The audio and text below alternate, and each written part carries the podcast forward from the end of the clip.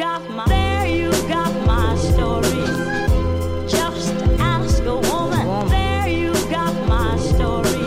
Troubles, troubles. There you got my story. You are listening to Feminist Current. I'm Meghan Murphy. Over a decade ago, Julie Bindel was the first to report on the so called grooming gangs exploiting working class girls in a number of towns in northern England.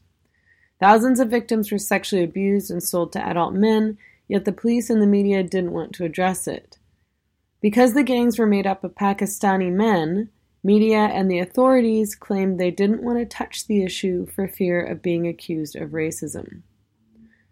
Two recently released reports revealed social workers and the police in South Yorkshire and Greater Manchester knew girls were being abused and exploited, yet failed to take action.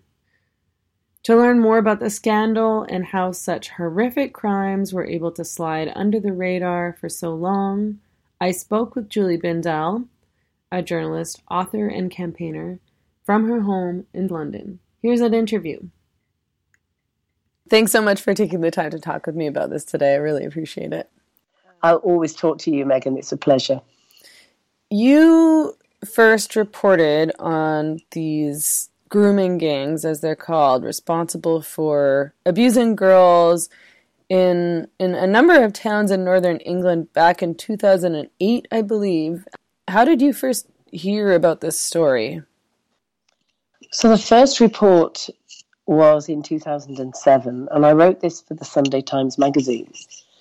And in fact, I had said to the Guardian newspaper, which is the newspaper I mainly write for, Do you want this story? It's about the age old phenomena of men targeting vulnerable young women and making money from them and sexually exploiting them. But this happens to be very specific in terms of the demographics. And the Guardian said, "Mm, no, we really shouldn't take this um, and run it as though it's a thing. Because what you couldn't escape was the fact that the intelligence that was pieced together by mainly NGOs, women's charities, um, child protection NGOs, was that the perpetrators were largely of Pakistani Muslim origin. And it was happening to white girls in northern towns and cities in England. Now, the reason why there was this particular demographic was not because, of course, Pakistani Muslims are more likely to abuse, to sexually abuse, to commit crimes, to commit sex crimes.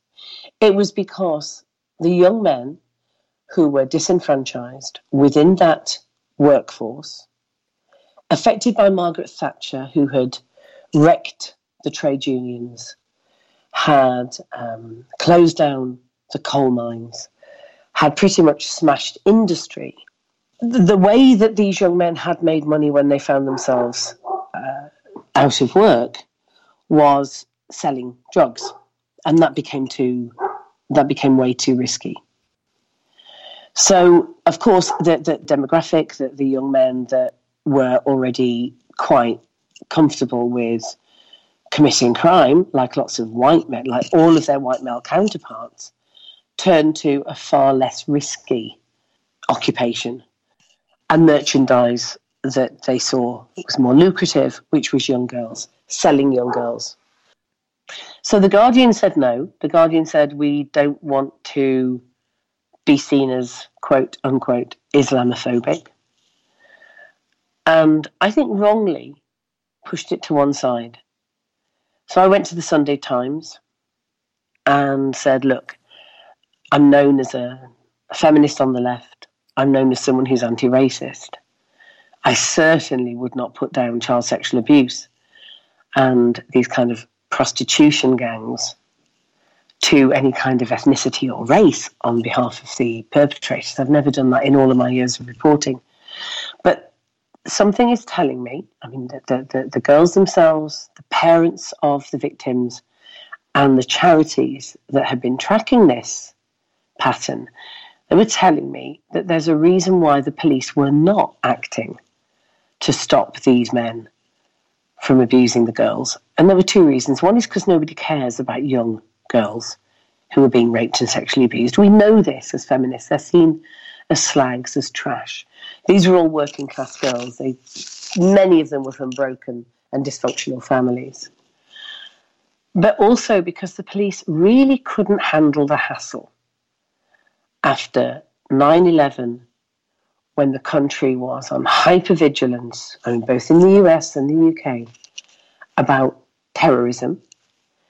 And they could not handle the hassle of being accused of racism.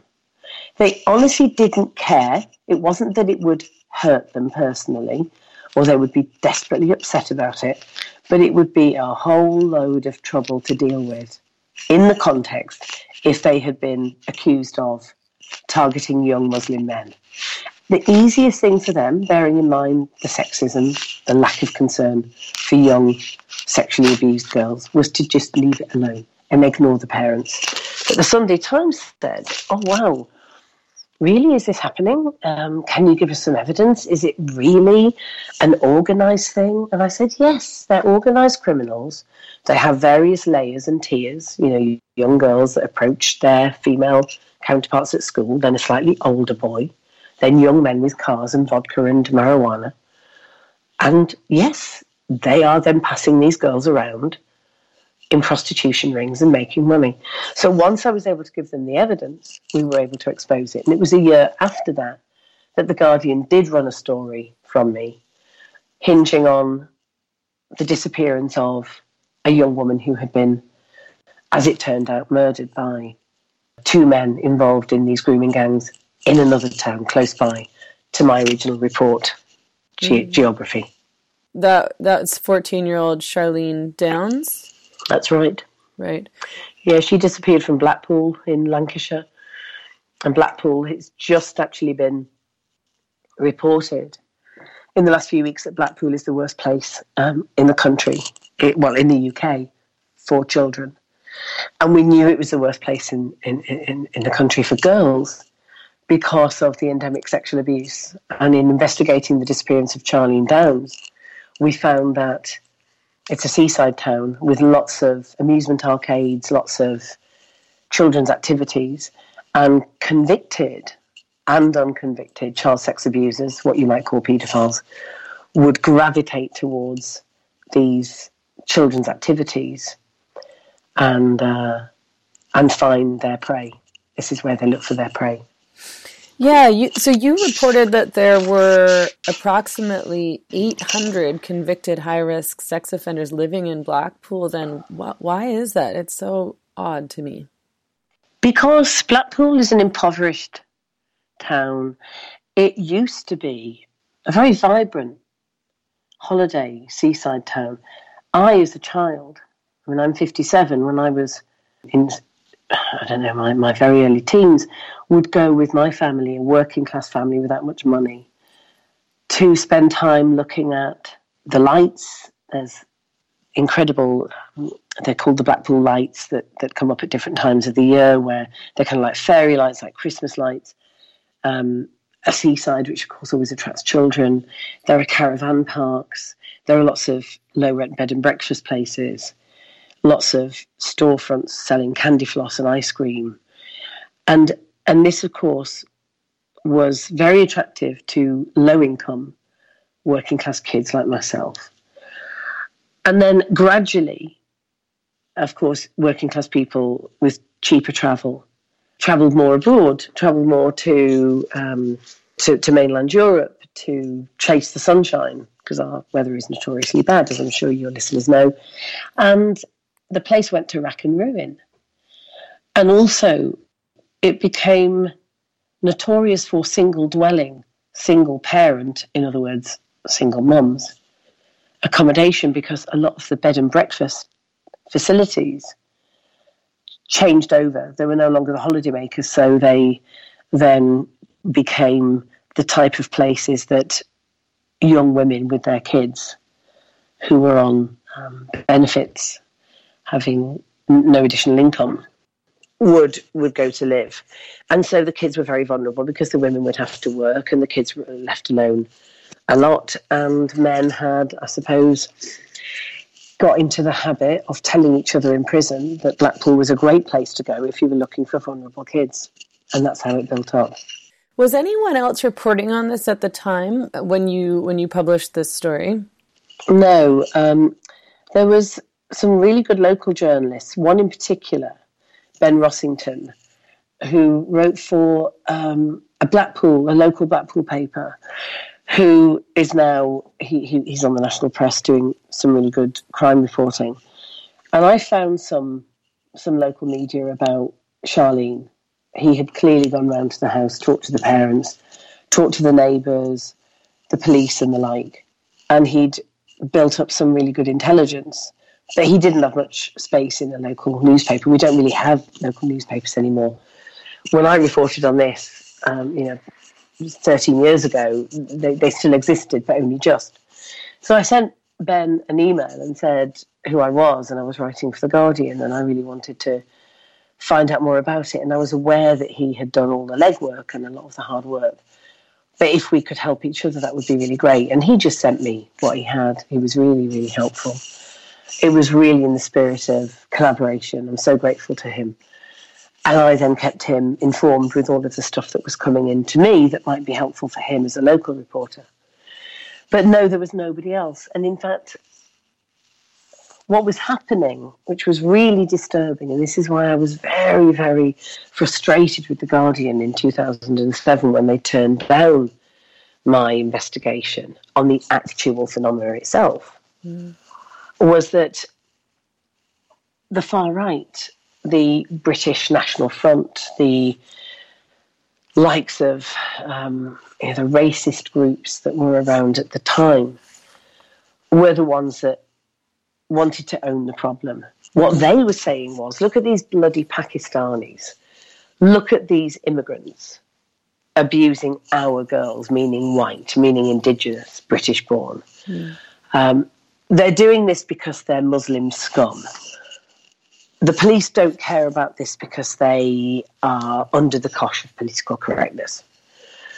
None of this was true, of course, but if you were a racist or if you were vulnerable to that message because you were a parent of these girls and the police really were doing nothing to help you, then you could be dragged along with this racist narrative where you believed that actually these men were abusing girls because they were Pakistani and because the girls were white not because these men were making money from vulnerable victims of any ethnicity.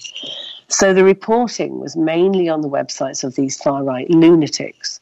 And then, of course, further down the line, that was further uh, abused and exploited um, by the English Defence League, the EDL, and the character Tommy Robinson, um, who is a racist and doesn't give a damn about women and girls or sexual violence, has in fact a conviction for domestic violence against uh, his former partner, who who further exploited that message and really pulled quite a few regular citizens into the notion that girls are safe as long as they're with white men in their own homes. Mm. But if these Pakistanis come along, then they might be dragged into a grooming gang. I mean, the absolute opposite of what was going on on a national scale. What, what was it that sort of finally got the police to start paying attention and trying to, to do something about this problem? Well, three things, I think.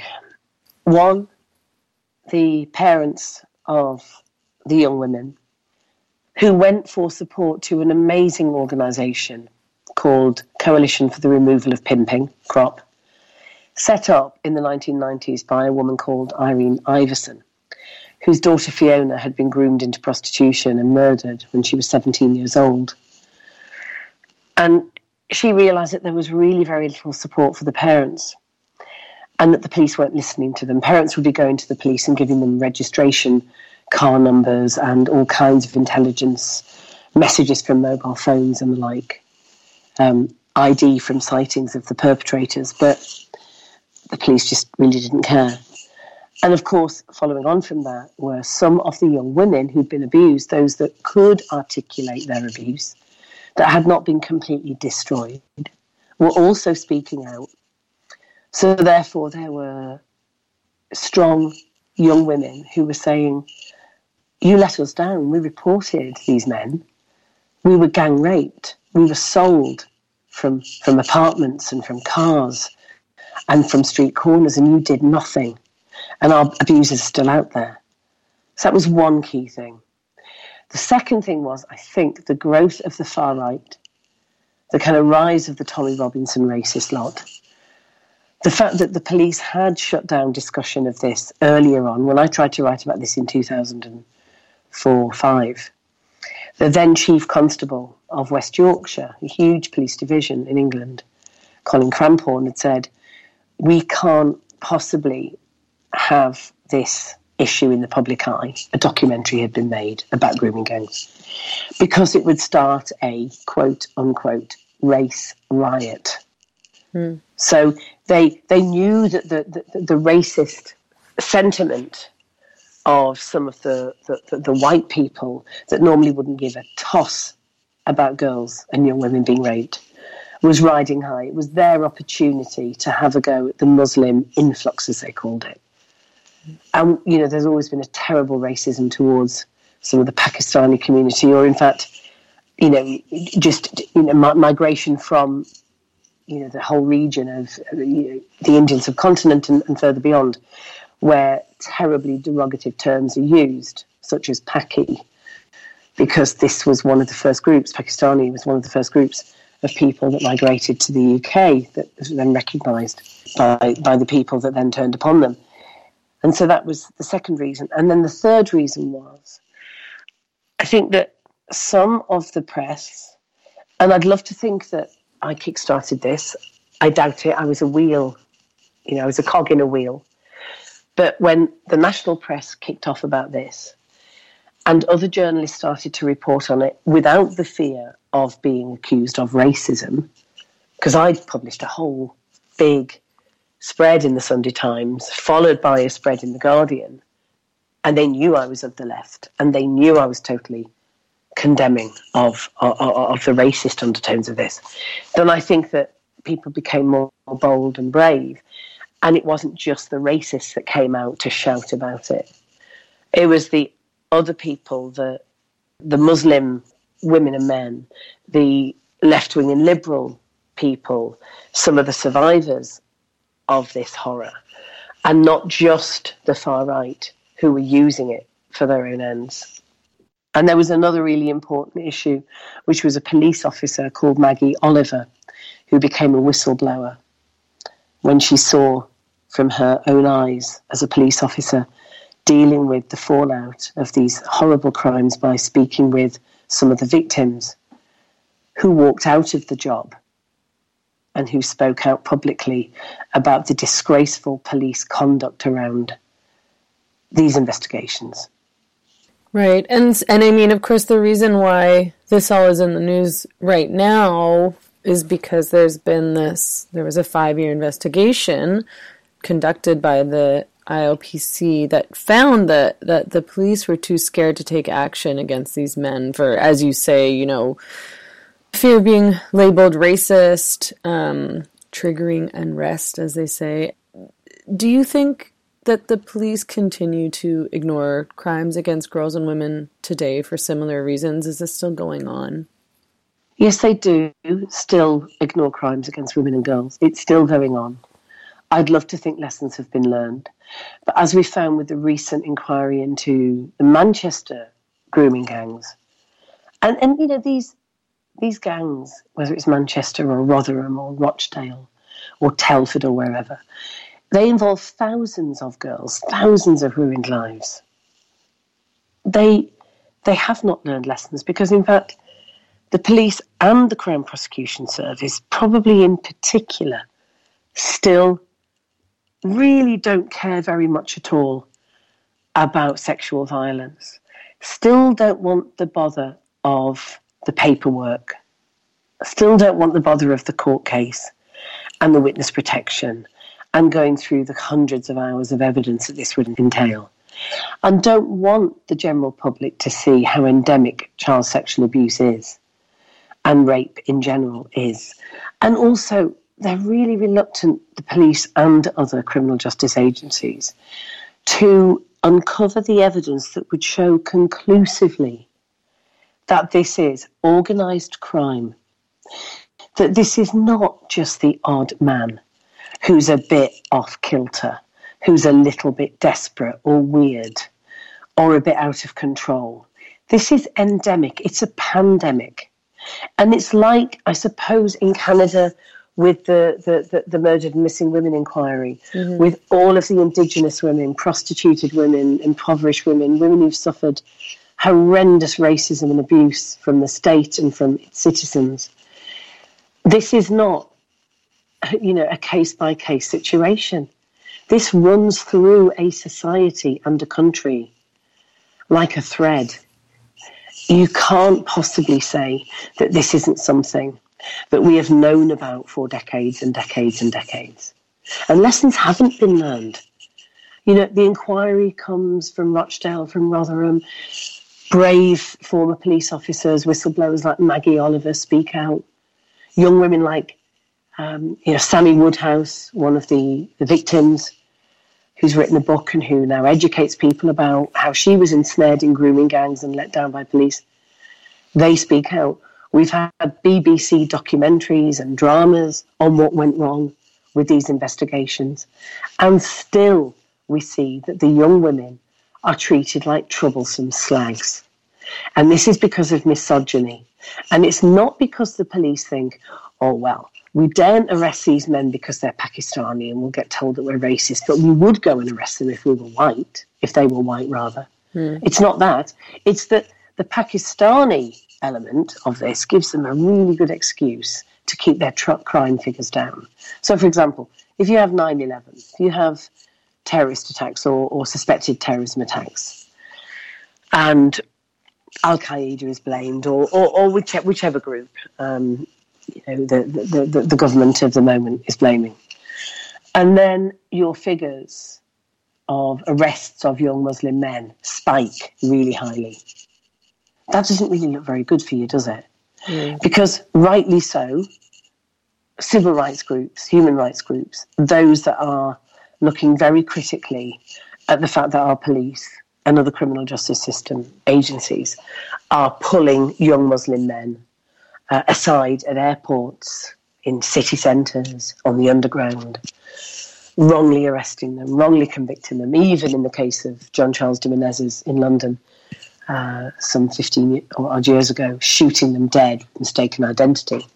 You know, that doesn't look good. So it's all about public image. It's not because they really care about being labelled racist, it's that they don't want the aggravation that comes with yet another inquiry about racism or Islamophobia. Whereas with women and girls, we don't count. We're always going to get raped and murdered. We're always going to have child sexual abuse. That's the way they see it. But it's not the way that the victims and the survivors of these grooming gangs see it.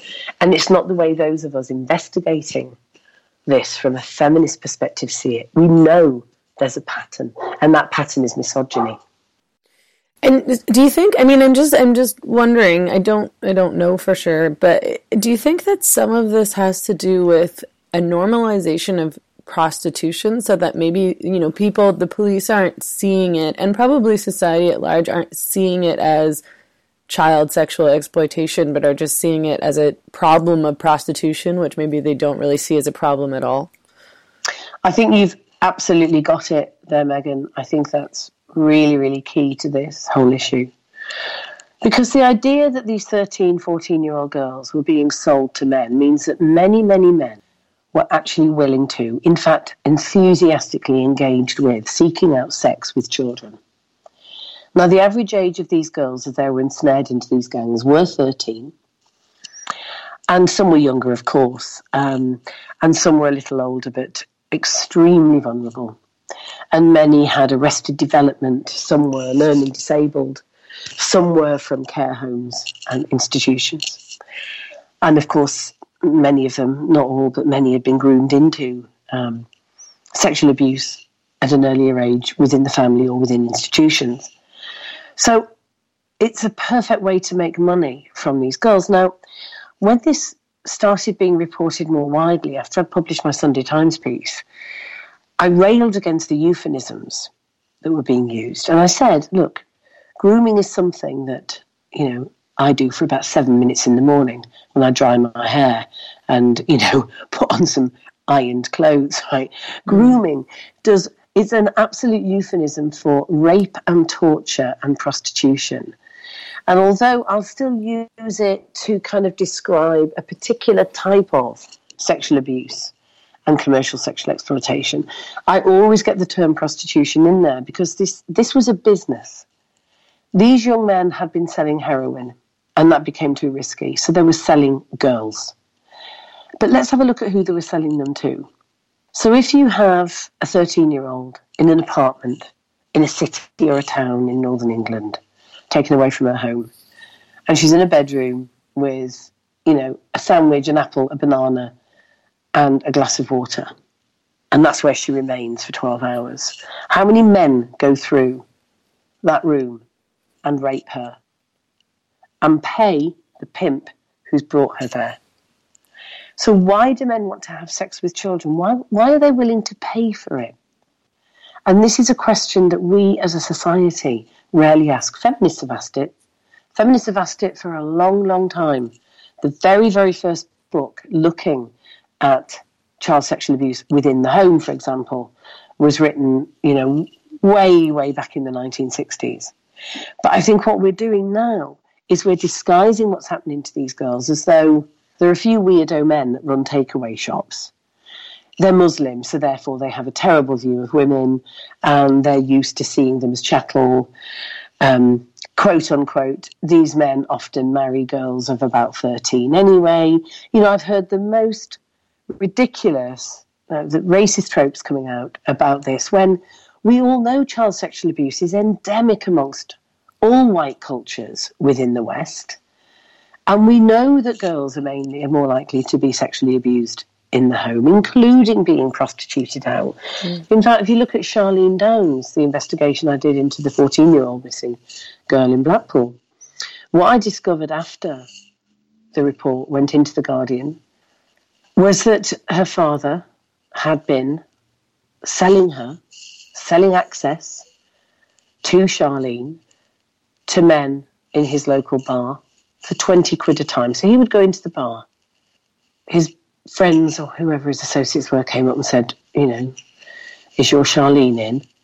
And he'd say, well, buys a few drinks and 20 pounds would go into the father's top pocket and these men would go home with the father and rape his daughter. Now that's why she ended up running into the arms of these abusers that put her on the streets and sold her to other men. Mm. So that's where it starts off, and that's where we need to look. Why are girls prostituted by men, and why are men willing to buy them? Mm-hmm.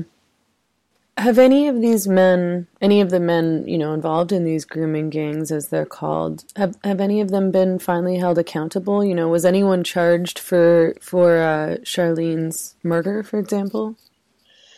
Well, with Charlene, no. Um, that is an ongoing inquiry. I went to the trial of two men who were arrested and charged with with her murder. and there was no body ever found, and um, the police did a terrible job. They sent in undercover cops and had um, sound surveillance, so they had recordings, secret recordings of the two men talking, and it just wasn't done very well. And the men actually not only ended up getting acquitted, but they got huge amounts of compensation for being wrongly arrested and charged. Mm. Now we can all have our own views about uh, whether those those men uh, were were culpable or not. But but no, the police messed up that investigation. Yes, there have been men on trial for these crimes, and we can thank some of the survivors for that more than we can thank the vast majority of the police or the Crown Prosecution Service. Mm. So, Sammy Woodhouse, I would really recommend to your listeners please look her up, follow her on Twitter, send her a message of thanks and support. We gave her the Emma Humphreys Memorial Prize last year for the work that she's done in fighting against this endemic child sexual abuse horror story and for standing up as a survivor who herself had gone through hell reporting her rapist to the police. unbelievably, the man who actually ran her sexual exploitation, the one who pimped her out and who was pretty much at the helm of what happened to Sammy, fathered a child with her, and she had the child. And from prison, this man was told by social services that he could apply for access to that child. Wow. Oh, yes. And Sammy, because she's an absolute, you would not mess with Sammy, she decided to take on her local authority and say, no, no, no, this is never happening to a woman who has born a child through rape. This is never happening to that child either. Mm-hmm. And started off an entire campaign to expose which local authorities have this policy and to get that policy taken right off the, the statute. And, and there are other women like Sammy. There are women like Fiona Broadfoot, who, you know, is a survivor um, who many of you will have heard of, British woman mm. who was pimped and abused, not by grooming gangs, but who works now with the victims of grooming gangs. Now that this has become such a moneymaker, such a good commercial, you know, industry. And so we have a lot to thank those women for, and of course some lawyers that work with the women.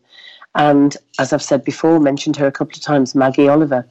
Have a look at Maggie Oliver. She's an inspiration to any police officer and to any woman who wants to expose the truth when the truth is being buried. Is this still going on in these towns? Are these these grooming gangs still operating?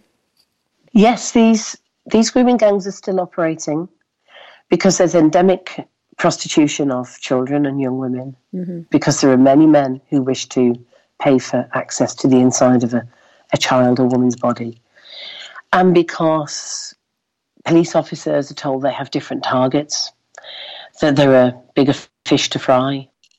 Obviously, many of these, these girls, not all, but many of them are working class, are the forgotten kids, institutionalized, particularly vulnerable, and therefore fair game, the forgotten, the disposable.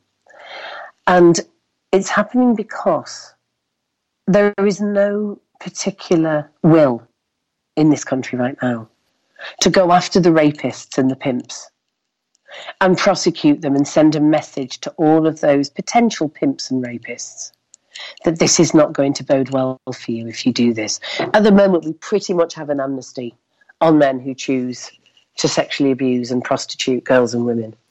This is a very big question, I realize, but is there anything that can and should be done? I mean, in terms of maybe changing laws or policies or you know, is there anything that can be done in terms of prostitution laws, for example, to, to address this problem? I mean, I think people probably feel like this is such a it's such a horrible endemic problem and, and people start to feel hopeless or helpless, I mm. think. Yeah, and that's a good point, Meghan, because obviously that's the last thing that we want. We're here to find solutions, aren't we? Feminists want to want to change this. We want to end the abuse of women and girls. And we don't believe that boys are born programmed to do this stuff. It's the last thing that we believe. We know that socialization uh, of a group of people with power handed to them, in this case because they're born with a penis, you know, is is the problem. And then the complacency with which the authorities and other members of the public deal with this Obviously, this has a lot to do with the status afforded to young working class girls, but not just working class girls, all girls. Some of the victims of grooming gangs were young women of colour. They weren't all white women. This is not this is not an issue of race and ethnicity. It's an issue of misogyny and of sexual violence. There are different demographics everywhere. So we need to stop looking at, for example, Pakistani Muslim men as a problem, and that if we can actually educate that community, all of a sudden this problem will go away. It won't, because these abusers are grown in every single community. So we need to look at funding and enabling the kind of projects like that that Fiona Broadfoot is running, Build a Girl. Again, you can you can look this up, where work with young women is about giving self esteem and hope to young women, to tell young women that they are worth a damn sight more than having to go off and do a blow job for a bag of French fries or a bottle of vodka or a cigarette. But more than that, we need to come down heavily on these abusers. We need to make sure that men know that anyone that wants sexual access with a child is likely to end up in jail. Mm-hmm. That they will be condemned by their community, that, that, that they will be publicised, that their, their name will be something like on a billboard, like their worst nightmare. We need to make sure that the police are held accountable every time there is a botched investigation into one of these sex abuse rings. And we need to ask questions as to why our prosecutors are more likely to ignore these cases of child rapists, for God's sake, dangerous, dangerous men who will never stop doing this until they are caught, mm-hmm. of why they're so complacent about this and why they're more likely to put their efforts into botched counter-terrorism jobs and, and house burglaries and bicycle thefts. And of course, feminists need to be outside the court, shouting and waving placards and screaming through loudhailers every single time these cases fall and these men walk free. We do not need racists like Tommy Robinson to start shouting about Pakistani men and making this into a race issue. We need to highlight the fact that for girls, this is an absolute nightmare that we have been enduring for a long time and we've been fighting against since feminism. Because this is about misogyny, not about race. Thank you so much for talking with me about this today, and thank you so much for your reporting and all your work on this issue. It's really incredible and, and important. Thank you so much, Meghan, for everything that you do.